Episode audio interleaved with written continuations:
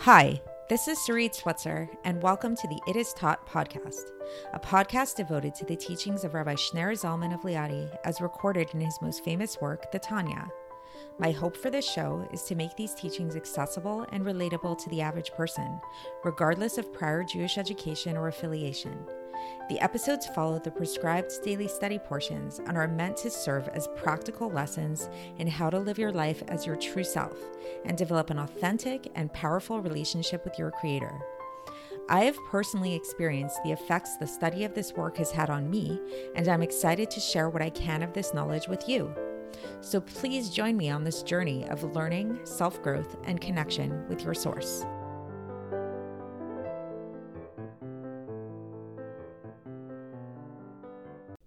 Hi, and welcome to the It Is Taught podcast. This is episode 526 for the 11th of ER in a regular year. So, today we're going to talk about the concept of sacredness, what it means when we say that something is sacred. And often, a phrase that's often thrown around a lot, even in the secular world, even in the non Jewish world, even in the Christian world, different religions, there's this concept that people understand that there's something sacred about marriage so what does that mean exactly? So people say it a lot. They say, "Oh, yes, the the union of a man and a wife is very sanctified. It's it's holy." What does that mean exactly? And in order to understand this, we actually have to come to an understanding of what we mean when we say that something is sacred what what does that mean? So in this case, which is often the case in a lot of situations like this, we can look at the Hebrew word for sacred or for holy, and it can give us a hint as to what is going on and what it's all about because the Hebrew language is very descriptive and is very deep and the words are not merely just like words that we use in kind of like this haphazard way that we need to have categorizations for things, but rather they hold the true meaning of the word in the word itself. So the word for sacred or for holy in Hebrew is kadosh. And kadosh is an interesting word because it not only does it mean sacred, but it also connotes the idea of separation, of being separate from something, which is why, interestingly, there's something which is very not sacred, which is also termed by the phraseology of kadosh. So, a, a harlot, a prostitute, is called uh, kadesha, which sounds very much like kadosh, right? So, what is this about? Why would we use the same word for harlot or a similar type of word for harlot? Harlot uh, for something that is holy. And this is because there is this connection between the word kadosh and the word separation. And we can see this very obviously if you think about the things in your life that you hold sacred. So even if we're not talking about people necessarily, but we're just talking about different objects, like think about an object that you might have. Maybe it's a piece of jewelry, maybe it's an article of clothing, maybe it's uh, something you collect. Uh, something very expensive that you have, special china dishes, whatever it is. We all have different things in our lives that we hold to be sacred. Maybe it's a picture of some of a beloved person to you. So these things that you hold to be sacred, what do you do with them? Do you wear them every single day? I mean, maybe, but they uh they we find that if we overuse certain things, like if, if we have a certain article of clothing that we find to be sacred, if we wear it every single day, it's going to lose some of its sacredness. We might still really like it, but I don't know if we'd necessarily call it sacred. There's this idea of when something is sacred, when we have like even set like a really nice dishes like our china pieces we don't use them every single day. We have them maybe on display in a nice case it's covered up. Maybe we'll take them out at, on special occasions. If we have a really expensive piece of jewelry we often don't wear it unless it's like a very very special occasion and we treat it with a lot of care. There are some people in fact who if the jewelry is expensive enough, they'll actually get a replica of the jewelry, like a cheap version of it, and then they'll just keep the expensive jewelry hidden away and they'll never wear it. So, this is the extent of what we mean when we say that something is sacred. So, how does this apply to marriage? And what does this mean when it comes to marriage? So, when we're talking about marriage, and the reason why marriage is considered to be something sacred is because it also involves separation. It involves the fact, and this might sound not so politically correct, so be warned, but it's where a man chooses a wife and decides that she is sacred to him, and he separates her from amongst all the other women and he takes her for himself. It doesn't mean, obviously, that the woman doesn't have a say and that she doesn't also have to be involved and she also chooses him and all of that. But the active role is really in the man. There's this idea that the man chooses the woman, the man chases after the woman, and he, he chooses her and he separates her, he makes her sacred. This is what is the deeper meaning of what's involved in the the marriage ceremony in Judaism when he says at mekudeshetli, at mekudeshetli, that here you are sanctified to me, you become sacred to me. I am separating you from all other women and I'm making you mine. You are now mine. And so why are we talking about this? What what what is the concept of marriage? How does it relate to Tanya? Well, so in today's Tanya, in today's portion, we're actually going to be talking about this as well, uh, but specifically in terms of God, because we know that our relationship with God is very much like a marriage as well. And in this case, God is the man and God is the one who chose us. He chose us and he sanctified us. And this is what it means when we say that he chose the Jewish people and he made us holy. He made us into his holy nation. Is it means that he separated us from amongst all the other nations and he chose him for himself. Really very very very similarly to the way that a man chooses a wife and makes her her sanctified and separate for him. So let's get into the text and see how the Alter Rebbe explains this analogy, and we can come to understand it in a deeper way. So we've actually already been talking about this in the chapter so far, uh, and for context, we're in the, still in the middle of chapter forty six, and it's been a lead up. In this whole chapter has really been focusing on God's love for us and how the more we really get in tune with how much God loves us, this can actually really help us in loving God back because we talked about how it's a natural inclination to feel a sense of love towards somebody who loves you, especially if they express that love to you, and all the more so if that person is way above you in stature, like a king or something. And all the more so with God, who is like the king of all kings and is so infinite and everything. And we're just like these lowly people. So who are we to be worthy of this love like like who are we so it's it's this gratitude and this uh this this feeling of overflowing love that we can develop within ourselves towards God when we become aware of God's love towards us. So today we're really going to talk more about this love that God has towards us. Again, using that analogy of the husband and wife and about the how the husband specifically chooses the wife and makes her sacred to him. So the Alter Rebbe begins, and he talks about how this specifically is why it is that we see that in Shir Hashirim. So Shir Hashirim is one of the books in the Bible that is filled with like this whole very romantic illustration and it's very vivid, very visual of the romantic interaction of the intimacy between a man and a woman. And Shir Hashirim uh, was written by Shlomo HaMelech, and Shlomo HaMelech wrote this whole thing as an analogy for our relationship with God, for God's relationship with the Jewish people, and the and this is and, and this is why because this attachment between a, um, a husband and wife that involves kissing and hugging and we talked about this a little bit yesterday that how what is it if you get into a deeper level of understanding what is a kiss, what is a hug. We talked about how, so brief review is that a kiss, there's the lips to lips that are contacting, there's an exchange of breath, and a hug is when the, the arm, the right arm embraces the entire body, the left arm embraces the entire body, and the bodies connect. And we talked about how this relates in God in terms of our the mouth to mouth touching is when we speak words of Torah. The exchange of breath is when we really try to understand Torah, and the hug is when we actually do the mitzvah, specifically the 248 positive commandments, which have are divided into three types. There's the types that stem more from the right side of kindness and giving, the types that are more like justice oriented that are on the left side, and then there, there are those things that involve more mercy and compassion, and that's compared to the body. And so when we perform all of God's mitzvahs, that actually is a way of God hugging us. So we talked about all that yesterday.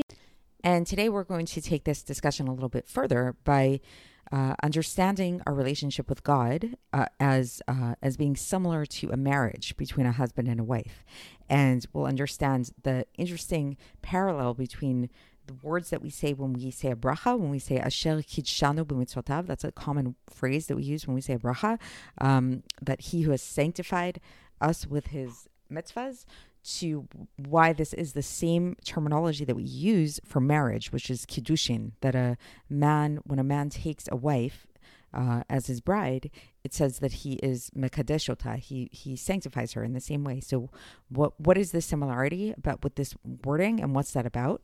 Um, so let's get into the text and see how the Alter Rebbe explains this. For context, we are in the middle of chapter forty six of Likutei Amarim. And the Alter Rebbe begins, and he says that we're going to come to an understanding of this phraseology that we use in brachas very often, where we say "Asher kidshanu b'mitzvotav," that uh, He who has sanctified us with His mitzvahs, and this is the same terminology, like I just said, of when a man that mekadesh that when a man sanctifies a woman to become one with Him, to become unified with Him with utmost unity. So, you know, you may be familiar with a lot of different brachas we say before we eat uh, wash our hand after we wash our hands before we eat bread we say Hashem and then we say whatever it is so literally that means that he who betrothed us with his mitzvahs so that's an interesting thing. So think about that. He who betrothed us with his mitzvahs. So meaning to say, if a man wants to propose to a woman and he wants to get engaged to her, he'll usually bring a ring or some kind of jewelry or something to represent that this is his commitment to her, this is his way of betrothing her. And so in this case, how does God betroth himself to us is through his mitzvahs. So the Alter Rebbe explains this, and he says, just like a man who betroths himself to a woman, uh, in order to be totally unified with with her, with total unity, as is explained, and then the Alter Rebbe cites a verse from Breshis chapter two, verse twenty four, where it says, "V'davak beishto v'hayu levasar echad," that he should cleave to his wife, and they will become one flesh. So the Rebbe is really emphasizing the fact that, like, when a man gets married to his wife, the idea is that they really, really become one. So this is exactly the type of unity, but to an infinite degree, which is the which happens when the to the godly soul, uh, when it involves itself in Torah and mitzvahs, and to the vitalizing soul, which another word for that is the animal soul, and to its garments, which we described above, when it's involved in doing mitzvahs. Um, what and so all so our godly soul and our and our vital soul the entirety of us becomes unified with God, with the infinite one, blessed be He, to an infinite degree when we involve ourselves in His mitzvahs. So, this is how God betroths Himself, so to speak, to us in through His mitzvahs. Because betrothal, we know, is the idea of unity and really unifying with a person, and so God wants to unify with us in the same way, and so He does that through the mitzvahs as well as his Torah. And this is why Shlomo HaMelech chose in Shir HaShirim, which was a book written by Shir HaShirim, to liken our relationship with God to a relationship, a, a, very physical relationship between a man and a woman. So the book of Shir HaShirim is a very, it's a love story between um, a man and a woman, and it's it's very explicit you know, physically explicit. And it really is because as we're learning here, there's a lot of parallels that can be taken between our relationship with God and this very physical relationship with hugging and kissing and cleaving and all of that.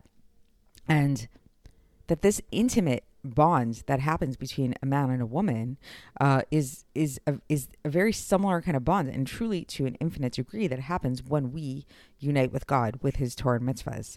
And now we can really come to understand. Once again, he brings up the Alter Rebbe brings up this idea of asher kidshanu that what's really going on when we say asher kidshanu that He who has sanctified us with His mitzvahs. That what this means is that it's God is is raising us up. He's elevating us up to His sanctity, to the Kodesh Ha'elyon, which is the sanctity of God within His glory and his essence.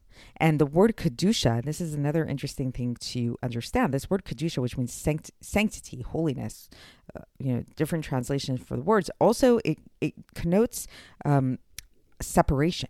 So, just to explain a little bit more what this means, this idea of kadosh, this idea of holy, sacredness, separation.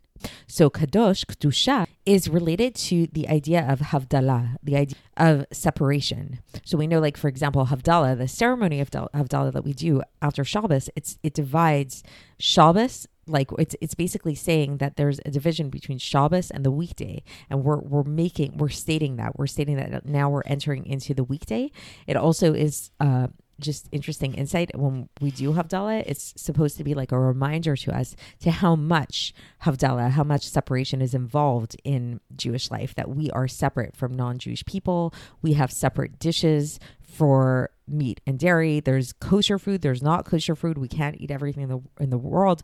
So, there is a lot of separation involved in Judaism, and this is related to the fact that because we're a holy nation, because God separated us from amongst the other nations of the world, this idea of separation is a really integral part of being Jewish, of being holy.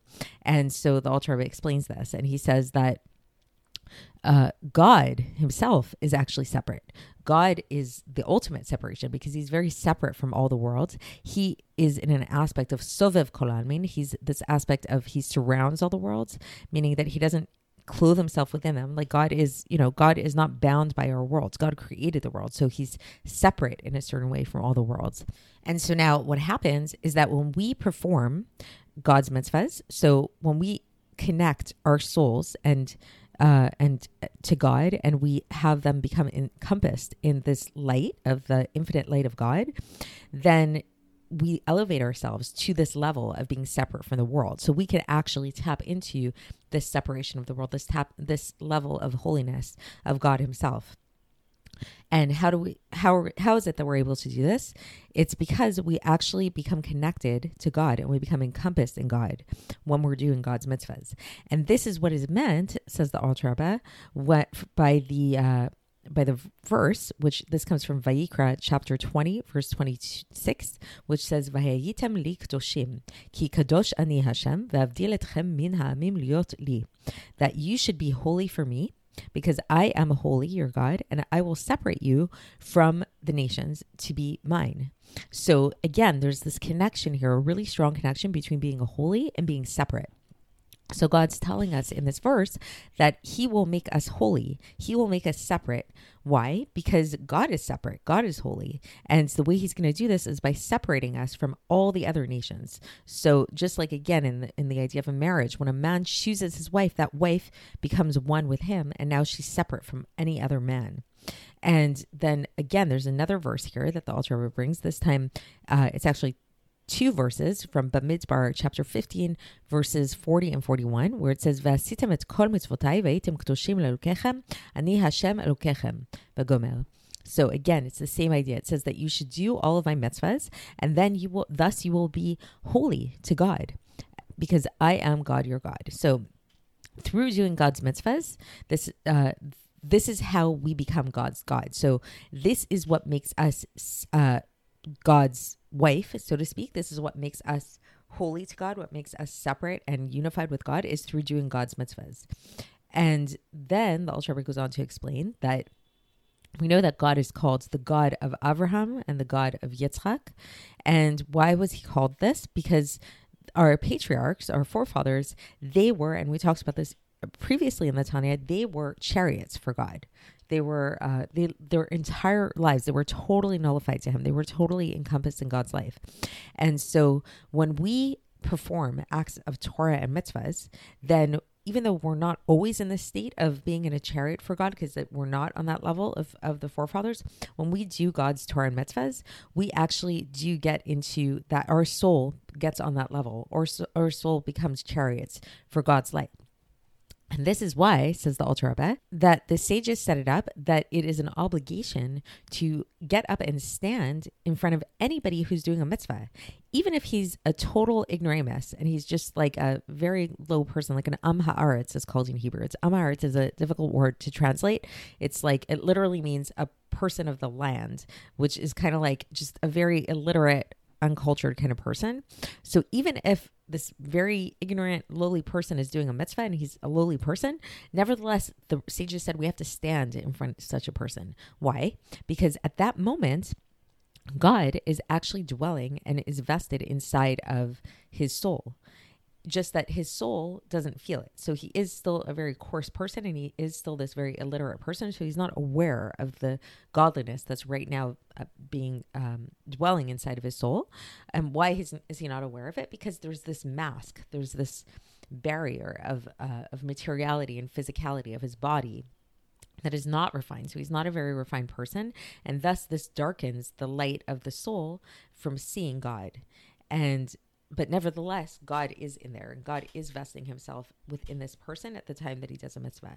Just like the was the case with the forefathers, as it says about the forefathers that they saw the world, they saw their world during their life. So, what does that mean? It means that they saw the world to come during their lifetime. Like they were on such a high and refined level that they actually saw the world to come during this life now. So that's the end of this section. And so, again, just to recap, what we learned about today is really this connection between sacredness and separation, and how this is true when it comes to any object that we have, any physical object that we, if we hold it sacred, it means that we're going to separate it in some way. We're not going to use it all the time. This is true when it comes to a husband and wife and to a bride and a groom. You know, that when a groom chooses his bride, he's making her separate from all other other men and taking him to himself. And then we talked about how this is a really apt analogy for God and how God chooses us, the Jewish people, and separates us from amongst all the other nations, and we become His nation. And that the way that this like uh, sanctification happens and that this union happens is through the mitzvahs. And so when we perform God's mitzvahs, we actually connect to God, we get elevated to God's level and we get encompassed in God. Our souls become encompassed in God. And even if this isn't re- readily apparent when we do this, like we don't all experience this like euphoria, you know, necessarily when we perform a mitzvah it is happening and this is and this is why the sages set it up that we actually have to stand in front of anybody regardless of who that person is when they are doing a mitzvah because at the moment that the person is doing a mitzvah then god is actually inside of that person is is is in their soul. God is dwelling inside of their soul at that moment. It's just that we don't necessarily feel it, or that person doesn't necessarily feel it, feel it because because of the coarseness of the body. So that's it for today, and we will continue along these lines tomorrow when we actually conclude this chapter, and I'll speak to you then. Thanks for listening to the It Is Taught podcast, hosted by Sarit Switzer. This podcast is dedicated in loving memory of my maternal grandfather, Avraham Yitzchak ben Binyamin HaKohen of blessed memory. Music by Shoshannah. If you enjoyed this episode and would like to support the show, please share it with others and subscribe on YouTube, Apple iTunes, Spotify, or wherever you listen to podcasts. And make sure to leave us a five star review. To find out more about the It Is Taught project, including more information on my soon to be published book, please visit our website, itistaught.com. To catch the latest from me, follow me on Facebook, Instagram, and Twitter.